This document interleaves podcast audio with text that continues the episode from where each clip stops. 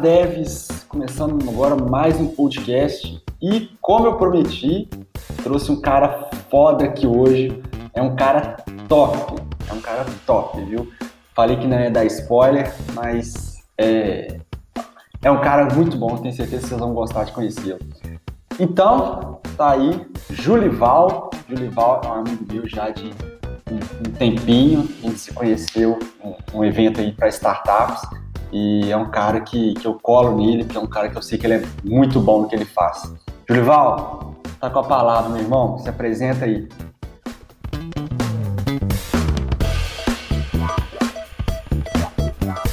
Lucas, obrigado, meu irmão.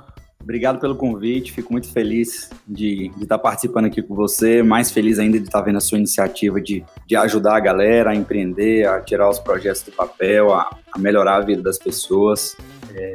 Mais uma vez, é, para mim, uma grande felicidade e satisfação estar aqui e valeu de novo o convite. Obrigado por ter participado.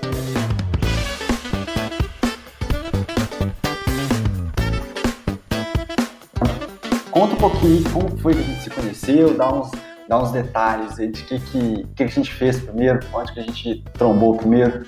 Massa, então, cara. É, acho que como vocês podem perceber aí pelo meu sotaque gaúcho, né? eu sou baiano, soteropolitano, criado em Salvador, e por uma coincidência do destino aí eu acabei indo morar em Belo Horizonte, que é a cidade desse apresentador aí que vos fala, Lucas Moreira. E aí, num, num desses finais de semana, eu acabei vendo uma chamada para um Startup Weekend, que é um, um evento específico para desenvolvimento de startups num, num curto espaço de tempo né, um evento onde já nasceram algumas startups aí de renome, dentre elas no Brasil aí a mais conhecida, acredito eu, que seja a Exitax do Isso. Thales Gomes. Né? Vale a pena dar uma pesquisadinha a respeito. É, nesse evento eu acabei é, indo despretensiosamente, porque eu tinha acabado de me mudar para BH, tinha uns dois meses, e eu tinha levado minha startup na ocasião para lá, só que eu fui basicamente assim com, com o objetivo principal de conhecer pessoas sangue no olho, né? Pessoas que estavam buscando é, desenvolver novos negócios. E naquela ocasião, a gente foi na, na, ocasião do evento, a gente foi desafiado para apresentar algumas ideias de negócio, é, a dinâmica muito legal do evento. E nessa apresentação dessas ideias de negócio, eu tive incríveis zero votos para que a ideia de negócio fosse aceita como uma, uma startup a ser desenvolvida nesse final de semana.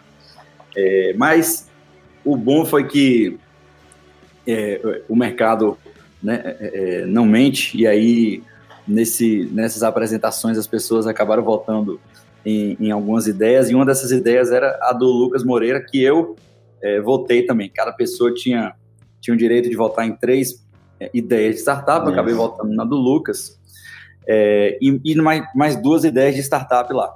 Só que eu acabei entrando numa, numa, numa, outra equipe, que era uma, uma questão de solução de, de, estacionamentos, né, Lucas? Isso. Você vai lembrar. É, eu lembro de alguns integrantes. E isso foi na sexta-feira de noite. Beleza, então eu fui dormir na sexta-noite como integrante dessa startup, essa possível startup aí de resolver o problema de estacionamento nas cidades. E no sábado de manhã, por algum motivo que eu te confesso que eu não me recordo qual foi exatamente agora, é, eu falei, rapaz, esse cara aí, esse cara bem magrinho aí e tudo mais, ele tem cara de cabeçudo, né? Na Bahia a gente fala cabeçudo, é o cara que é, que é nerd, no bom sentido, né? Que é hacker, inteligente, é o CDF, como e, o pessoal chama. Isso aí hoje, Júlio, para mim é um elogio, né? Porque na época, Exato, da, na época da sexta série, era uma ofensa você chamar alguém, pô, esse seria é nerd pra caramba, esse CDF era o excluído da sala. Hoje não, hoje é diferente. E, e só um adendo, na, nessa equipe que a gente montou, e, pelo que eu me lembro, eu acho que você foi o último a entrar na equipe. A hora que você Sim. chegou, eu, pô, mais um cara, esse cara, vamos ver o que, que tá. Esse cara, eu vi ele ali conversando e tal. E a hora que a gente começou a conversar, mano, não, conta aí que depois eu vou entrar nessa parte. Massa. Bom, e aí, resumindo a história, eu acabei, por algum motivo, entrando na, na equipe de vocês, né?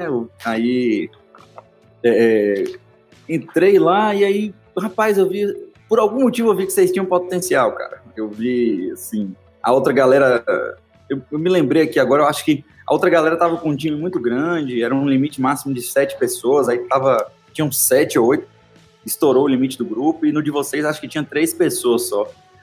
E aí eu sempre fui muito movido a desafio, assim, eu falei que nada, velho, esse aqui tem muita gente, parece que tem muita gente legal também, mas eu prefiro ir pro outro lado ali, que tem menos gente, e andar nas trincheiras com essa galera aqui, para ver o que é que sai. E foi assim que, é, fazendo curta, uma história relativamente longa, eu conheci esse grande sujeito aí, Lucas Moreira, a gente desenvolveu essa startup nesse final de semana, mas é, foi só o, o começo aí da, dessa nossa jornada. Isso. Se você quer se aprofundar é, sobre o que aconteceu nesse final de semana, ou se você, se você quer seguir um pouco mais e contar para a galera aí o que, é que aconteceu depois, que eu acho que é o que é mais interessante. Isso, é. Esse final de semana aí, só fechando, esse final de semana foi realmente muito bom, foi surreal. Foi um final de semana que é, falo por mim, mas sei que eu falo por, por você e por todo mundo que estava lá também. Foi um final de semana de aprendizado pra caramba, pouco sono e fritação lá para desenvolver os projetos, né? Foi, foi realmente muito bom. É, Verdade. Gente, o, o Julival, ele não é programador, mas ele é empreendedor. E por que, que eu trouxe um, um empreendedor aqui? É, eu falei num outro episódio que para ser um bom desenvolvedor freelancer, especialmente, é preciso ser um bom empreendedor, um bom empreendedor de si mesmo. Por quê? Porque o, o desenvolvedor freelancer, trabalha ali para ele mesmo, trabalha por conta própria, ele tem que saber gerenciar o tempo dele, ele tem que saber gerenciar as finanças e ele tem que saber relacionar com os clientes dele e muito importante, ele também tem que saber vender, porque se ele não vender, ele vai programar para quem? Ele vai é, relacionar com quem? Então ele tem que saber vender. E para você é, gerenciar tudo isso, você tem que ser um bom empreendedor. Você não vai ter um seu chefe, um chefe ali no seu ombro te cutucando, perguntando se o trabalho está pronto. Então tudo isso aí tem que ser iniciativa de você, você tem que saber é, um pouquinho dessas áreas todas aí. E, Júlio, eu lembro que nesse evento lá da, do Startup Weekend, você falou para mim uma coisa que essa frase ficou na minha cabeça até então, que era seja o mais burro da mesa. Cara, essa frase aí ela, eu sempre penso nela porque é, é a forma que eu, que eu vejo que eu estou no lugar que eu não tenho mais crescimento. Então, eu trabalhando em casa, eu trabalhando por conta própria, eu tenho que estar em círculos de sociais, eu tenho que conversar com pessoas que me, me levem a evoluir. Então, eu tenho que ser o mais burro da mesa. Se eu estiver num lugar que eu seja é, o que tem mais, mais tempo de experiência que, todo mundo, se eu estiver num lugar que eu trabalhe com mais coisas que todo mundo, é, não bem nos termos assim que eu faço, que eu seja melhor que, que alguém, mas que eu tenha mais experiência mesmo, eu acabo não evoluindo. E essa frase que você falou, de seja mais burro da mesa, é uma coisa que tá, sempre martelou é, na minha cabeça. E queria que você falasse por como, que frase que é essa? O que, que você é, considera como seja o mais burro da mesa? Então, Lucão, essa frase eu ouvi pela primeira vez, se eu não me engano, num podcast do Murilo Gun, né? Murilo Gun, quem não sabe quem é, acho que vale dar uma, um Google aí para conhecer. É, empreendedor criativo fantástico. Ela, essa frase pode parecer pejorativa, cara, mas na verdade ela traz um, um, um, grande, um grande significado com ela é, que, que eu carrego para minha vida. Foi, inclusive, uma das coisas que me moveu não só para Belo Horizonte, mas que me fez morar em várias cidades aí no Brasil e ao redor do mundo. No Brasil e no mundo. Buscar, né? buscar estar tá em, em algum, algum lugar é, ou em, em locais é, onde aquele objetivo que eu esteja buscando, eu consiga encontrar pessoas que tenham um desempenho ou um nível de conhecimento e de execução maior que o meu. É, na prática, o que é que isso significa? Por exemplo, o fato de eu ter ido para Belo Horizonte teve alguns aspectos pessoais, né, que, que contaram para isso, obviamente, mas também teve o fato de que naquela, naquele momento, naquela fase, eu estava desenvolvendo a minha startup e, e na ocasião foi é, no meio do ano de 2018, foi um pouco antes da gente se conhecer, é, a minha startup ela já não tinha muito o que fazer aqui na Bahia. Quer dizer, eu já vinha há um ano e meio tentando fazer é, com que ela acontecesse é, na Bahia, nos interiores, mas pelo modelo de negócio dela, pelo problema que a gente resolvia, ela casava muito mais com um, um, modelo de cidade é, do sul e do sudeste, que tem uma infraestrutura um pouco melhor, um desenvolvimento tecnológico um pouco melhor. E pensando nisso, foi que é, é eu me mudei para Belo Horizonte, certo? É, por quê? Porque lá eu, eu, eu dei uma pesquisada e percebi que Belo Horizonte tinha um ecossistema de startups, um ambiente muito mais favorável, muito mais pró-negócio do que o local que eu me encontrava. Então, naquele momento, quando eu me mudei para Belo Horizonte, eu era o mais burro da mesa, ou seja, é, é, o objetivo era que eu estava num nível de execução no local onde eu me encontrava naquele momento, na Bahia, eu precisava ir para um local mais desenvolvido nesse aspecto que eu buscava, é, onde eu ia encontrar pessoas com um nível de execução de startup muito mais elevado que o meu, é, um coletivo de startups muito mais desenvolvido e automaticamente isso iria puxar a minha régua e a régua do meu negócio para cima. Então, quando a gente fala em ser o mais burro da mesa, absolutamente não é jogar você para baixo, é, muito pelo contrário, é sim elevar a régua de com quem você está andando, e esse com quem pode ser o ambiente, é, isso pode ser a casa onde você mora, pode ser a cidade onde você mora, a faculdade que você estuda, enfim. Seja lá onde quer que você esteja buscando esse conhecimento, entendeu? É, top. E caso... Se, eu respondi sua pergunta. Respondeu, fez total sentido e casou perfeito com o que você falou antes. Que da paixão pelo desafio, né? E é um puta desafio você sair da sua cidade, de perto da família, de perto das pessoas que você tem ali seu convívio, para ir para outra cidade, a não sei quantos km de distância, para empreender, para levar o seu, o seu projeto para fazer ele decolar. E você falou aí da sua startup, a Petstop. Você conta um pouquinho dela para gente. O que que, o que que é a Petstop e o que que se... Vamos lá, vamos por partes. O que que é a Petstop? Massa.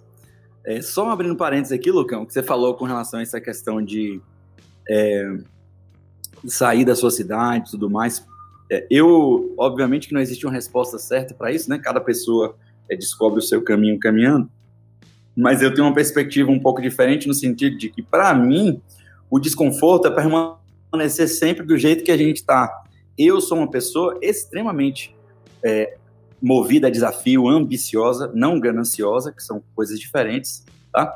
Mas que, para mim, o, o, o desafio é justamente assim, é inconcebível para mim permanecer sempre no mesmo lugar, seja em nível de conhecimento ou até no aspecto geográfico mesmo. Eu, eu Julival, como pessoa, como empreendedor, necessito dessa constante mudança. Então, para mim, eu enxergo de uma maneira um pouco diferente que a maioria das pessoas enxergam, entendeu? Isso, falou é. tudo. Essa, essa questão da mudança, ela é extremamente importante para, principalmente nesse contexto, é, principalmente no meu contexto de desenvolvedor freelancer, se eu ficar, se eu achar que é só sentar a bunda na cadeira e programar, amanhã eu já não estou no mesmo nível que eu estava ontem.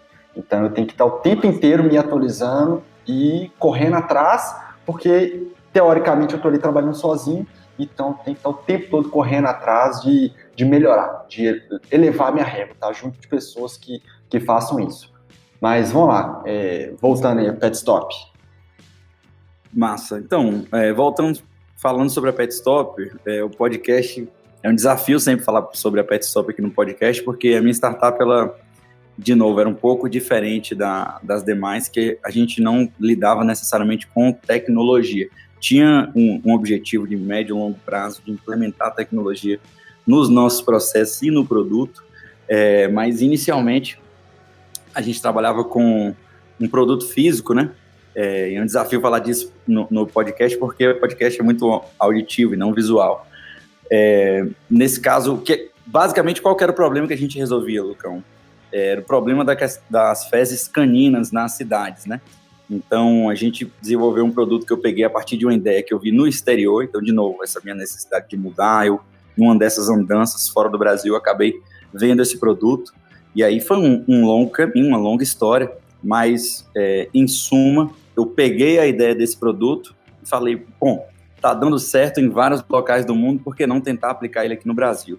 Fiz uma pesquisa, um benchmark, né, para saber se já tinha alguém fazendo alguma coisa aqui no Brasil e que, é, nesse sentido, resolvemos esse problema dessas fezes caninas nas cidades e existiam iniciativas muito é, tímidas, muito assim, não institucionais. Ninguém tava, pegou, até aquele momento que eu pesquisei, tinha pego aquele problema para chamar de seu e tentar resolver.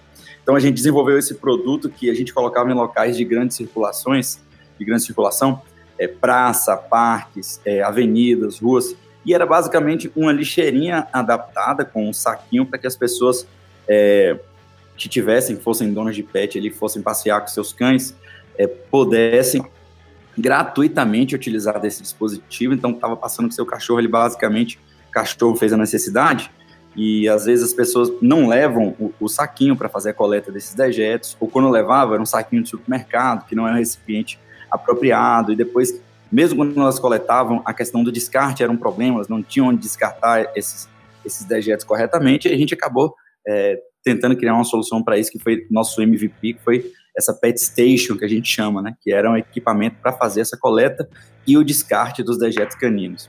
Só que a grande sacada foi que eu percebi que é, por aquilo ali ser um, um, um, material que estava em locais de grande circulação e que o público pet é um público extremamente, assim, o, o meu público-alvo ali, que eram os donos de pet, era um, é um público extremamente nichado, né, na, na ocasião, e um público é muito fiel, amante ali é. da, da causa, é, eu percebi que haveria ali uma possibilidade de monetizar a atenção naquele equipamento. Então, a gente tinha ali nesse equipamento um dispositivo para poder fazer publicidade e a gente monetizava através é, da venda desses espaços, né, para marcas, principalmente marcas que tinham a ver com o mercado pet. Então, marcas de ração, pet shop e por aí vai.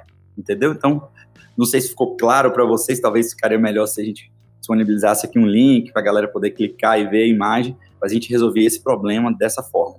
E aí, como envolvia é, é, é, espaços ali públicos, né, eu precisava é, dessa autorização, dessa outorga do poder público, e aí foi onde meio que complicou o meu modelo de negócio, e aí é uma longa história, assim. Por um lado, é, ele restringia a barreira de entrada, então fazia com que os concorrentes meio que os possíveis concorrentes desencorajassem de entrar naquele mercado, porque é muito burocrático trabalhar com o poder público, mas ao mesmo tempo é, é, é também é um desafio ser burocrático, porque para a gente conseguir executar é, é, o projeto na, na, velocidade que a gente queria, fazer as correções necessárias, era extremamente trabalhoso e oneroso também.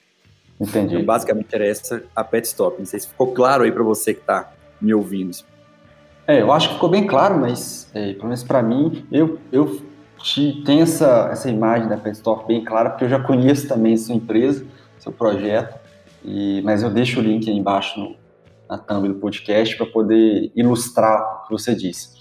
E essa empresa sua foi uma empresa que, pelo que a gente já, já tinha conversado, é uma empresa que teve um, um, um sucesso, foi, foi muito bacana. É, e o que, que você acha que, que foi importante? Foi sorte?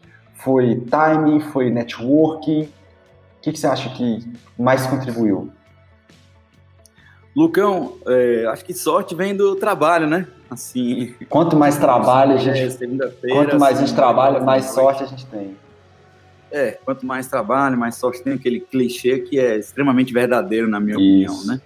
É, hoje é segunda-feira que a gente está gravando aqui, 8 horas da noite, e, e, eu tô com o maior prazer, o maior tesão aqui, desculpa o termo, de estar tá gravando aqui com você. É, eu acredito que o sucesso, e o sucesso é relativo também, vem dessa minha capacidade de, de execução, de enxergar lá atrás uma coisa que ninguém acreditava, muita gente não botou fé, e depois que eu comecei a executar, que as pessoas começaram a ver que poderia ter uma possibilidade, é, que haveria uma possibilidade de negócio legal ali.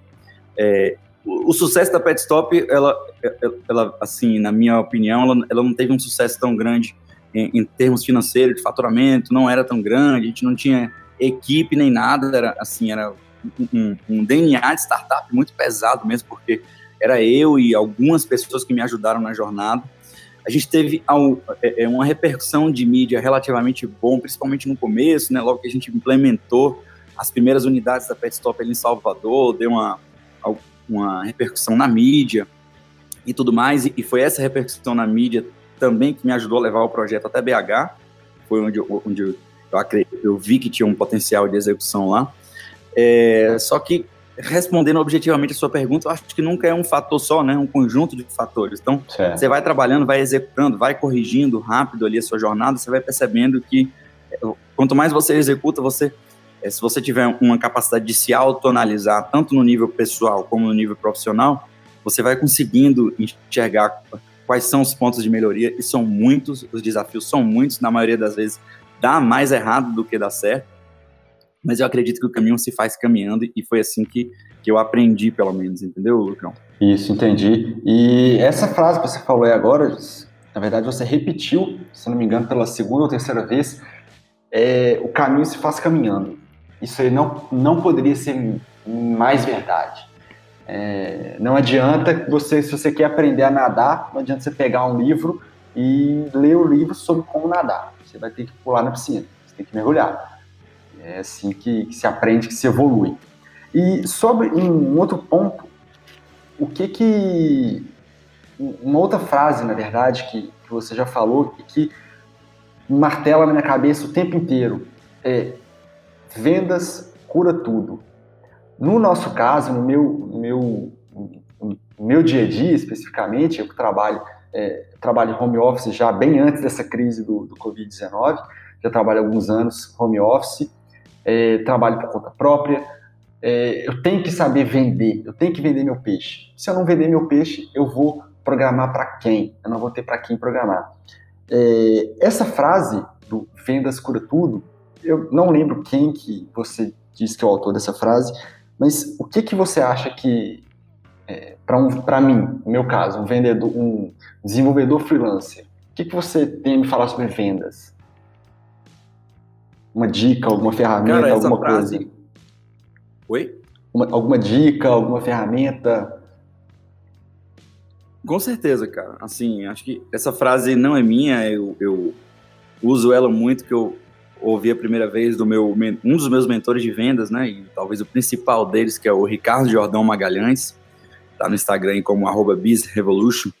É, na primeira vez que, que eu ouvi, de cara eu já peguei o espírito. Por quê? É para você aí que está ouvindo, que é programador, programadora, né, desenvolvedor, desenvolvedora, assim, faz todo sentido. Porque, cara, a gente, quando quer validar uma ideia, um produto, você que está desenvolvendo ali suas linhas de código, é, o que mais existe aí é, é programador, programadora boa, é que baixa a cabeça, né? Talvez é um clichê falar sobre isso aí, mas que baixa a cabeça para digitar código e desenvolver excelentes produtos que ninguém quer, ninguém vai usar, ninguém vai pagar por isso. Tal, mesmo que o seu objetivo seja é, fazer trabalho voluntário e usar a sua tecnologia, o seu conhecimento para fazer trabalho voluntário, é, você precisa de atenção das pessoas para poder é, divulgar e fazer com que as pessoas usem o seu trabalho. E vendas é, é assim, o processo de vendas ele começa com você conseguir captar a atenção das pessoas. Então, vamos lá, o que, é que eu quero dizer com isso? Se você está digitando é, é, um, algum código, enfim, eu não tenho um conhecimento técnico necessário para dizer o que, que vocês devem fazer tecnicamente para fazer um, um, um, programa muito bom, tecnologicamente falando. Mas o fato é, se tem pessoas que estão pagando por aquele produto ou serviço que você programou, significa que ele está validado, cara. Ele pode não ter sofisticação tecnológica nenhuma, mas as pessoas estão usando. Você para para ver, por exemplo, o WhatsApp, não sei se tecnologicamente ele é uma grande revolução ou não, né? Falando assim, eu não sei como funciona o WhatsApp em termos de tecnologia, mas ele é extremamente simples de usar eu dou para minha avó e ela manda para mim, manda as correntes lá de bom dia, boa noite, é, suficientemente, assim, totalmente autossuficiente na, na, na maneira de usar, e isso significa que o produto está validado, está vendido. É, e quando você é, entende que vendas é a solução para o seu trabalho, para aquilo que você quer fazer, você começa a entender que você está vendendo o tempo todo. E a gente precisa reprogramar a nossa mente, reprogramar os conceitos que a gente tem na sociedade com relação a vendas, né? Quando a gente fala de vendas, vendedor, vem na nossa cabeça aquele vendedor anos 70, anos 80, Casas Bahia, empurrador de produto, e absolutamente não vendas não se trata disso. Na minha visão, na minha perspectiva, e o que eu aprendi com os meus mentores e o que eu venho colocando em prática, é que vendas se trata de empatia, de ajudar as pessoas a resolverem os problemas que nem elas sabem que elas têm. Né? Então, grandes vendedores ou vendedoras aí que a gente conhece, a Luísa Helena Trajano, da, da Magazine Luiza, o Steve Jobs com a Apple, são todos excelentes vendedores que estão sempre aí desenvolvendo soluções e muitas vezes a gente nem sabia que a gente queria. Tipo assim, se eu, se eu perguntasse para alguém se ela queria um, um mobile phone ou, ou, um smartphone há 10, 15 anos atrás, a pessoa não ia saber o que ela quer. Precisou alguém, um visionário ou visionária, desenvolver aquele produto ali para que a gente entendesse né, que hoje a gente não vive sem. Então, vendas é isso, é resolver esses problemas que as pessoas nem sabem que elas têm. E para você que é programador, programadora, é exatamente, cara. Você vai ter que, que aprender a vender para desenvolver produtos e serviços que as pessoas queiram, que elas estejam dispostas a pagar e usar. Entendeu? E todo mundo pode aprender habilidades de venda. Não tem a ver necessariamente com carisma, é, não, não, tem problema você ser uma pessoa introspectiva, é, basta você ser uma pessoa autêntica, ter empatia, se colocar no lugar da pessoa e estudar é, o, o básico ali do processo de vendas. Isso, eu enxergo vendas dessa maneira. Cara, excelente, excelente, excelente, excelente. E ao longo da conversa você foi tocando em, em, em frases, em, em algum, algumas palavras-chave, inclusive, que foram sensacionais. E eu vou, é, na descrição desse, desse podcast, eu vou colocar tudo isso aí, porque fez total sentido e são coisas que, tanto para mim quanto tenho certeza para qualquer outro programador aí que esteja trabalhando em casa sozinho, em home office, ou até mesmo que tenha um chefe, são coisas que é, você falou e que são extremamente válidas. Júlio, cara, muitíssimo obrigado. Essa conversa foi realmente muito boa. Eu aprendi bastante. E, como sempre, né, toda vez que a gente conversa, acaba aprendendo alguma coisa, alguma coisa muito útil, muito válida. É, muito obrigado. E se quer deixar algum recado, falar alguma coisa? Com certeza, Lucão. Obrigado mais uma vez pelo convite, cara. É, fiquei muito feliz por essa, essa participação breve. É, espero que venham muito mais episódios e, e, você continue tendo a coragem de ajudar as pessoas é, a, a, programar, ou enfim, aprender conceitos de programação, a vender, seja lá o que for, a, a serem felizes aí na sua jornada, né? Parabéns, mais uma vez, continue fazendo o que você está fazendo. Galera, ouve esse cara, segue esse cara, tenho certeza que ele tem bastante coisa aí para ensinar para vocês, deve trazer muita gente bacana aí também. Lucão, prazer, obrigado. Vamos que vamos. Eu que agradeço, Lival. Vamos que vamos.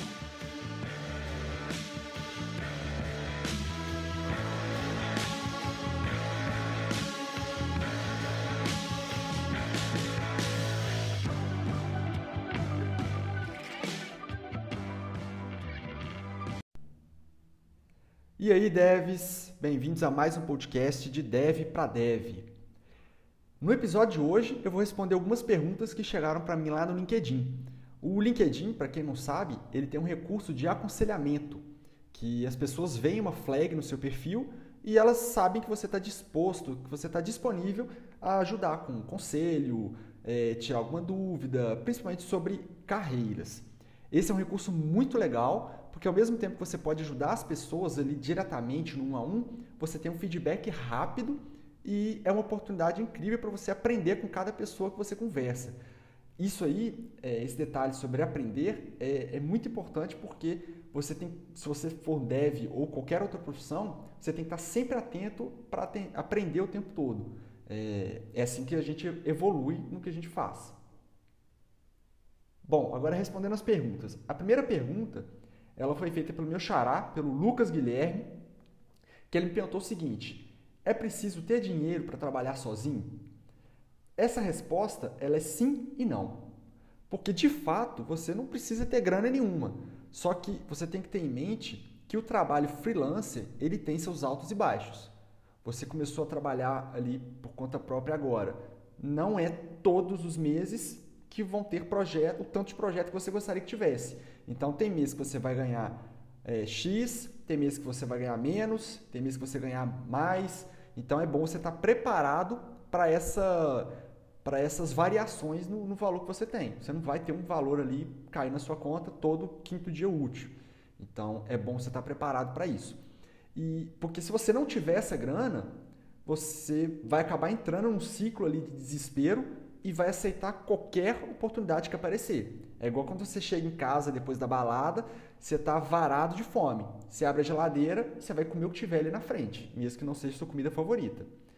E para esse ponto, o meu conselho é que você tenha uma grana guardada ali de backup para emergências e para o caso de nenhum cliente bater na sua porta por um tempo. Que acredite, isso vai, vai acontecer.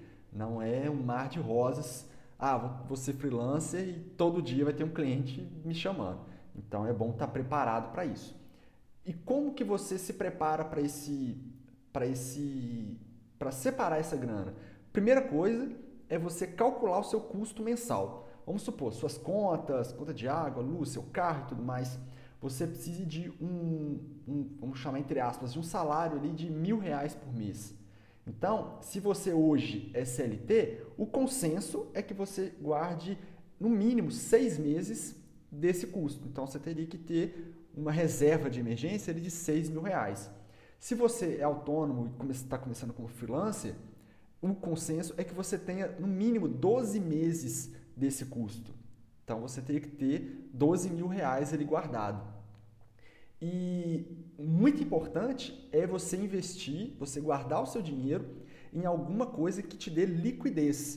O que, que isso quer dizer? Que você pode pegar esse dinheiro quando você precisar. Porque não adianta você ter muita grana investida em imóveis, em automóveis, por exemplo, e você precisar da grana e você vai ter que vender o imóvel, você vai ter que vender o carro e não é, isso não é da noite para o dia. Então, é importante você ter a grana e ter a grana de forma que você possa recuperar esse dinheiro depois.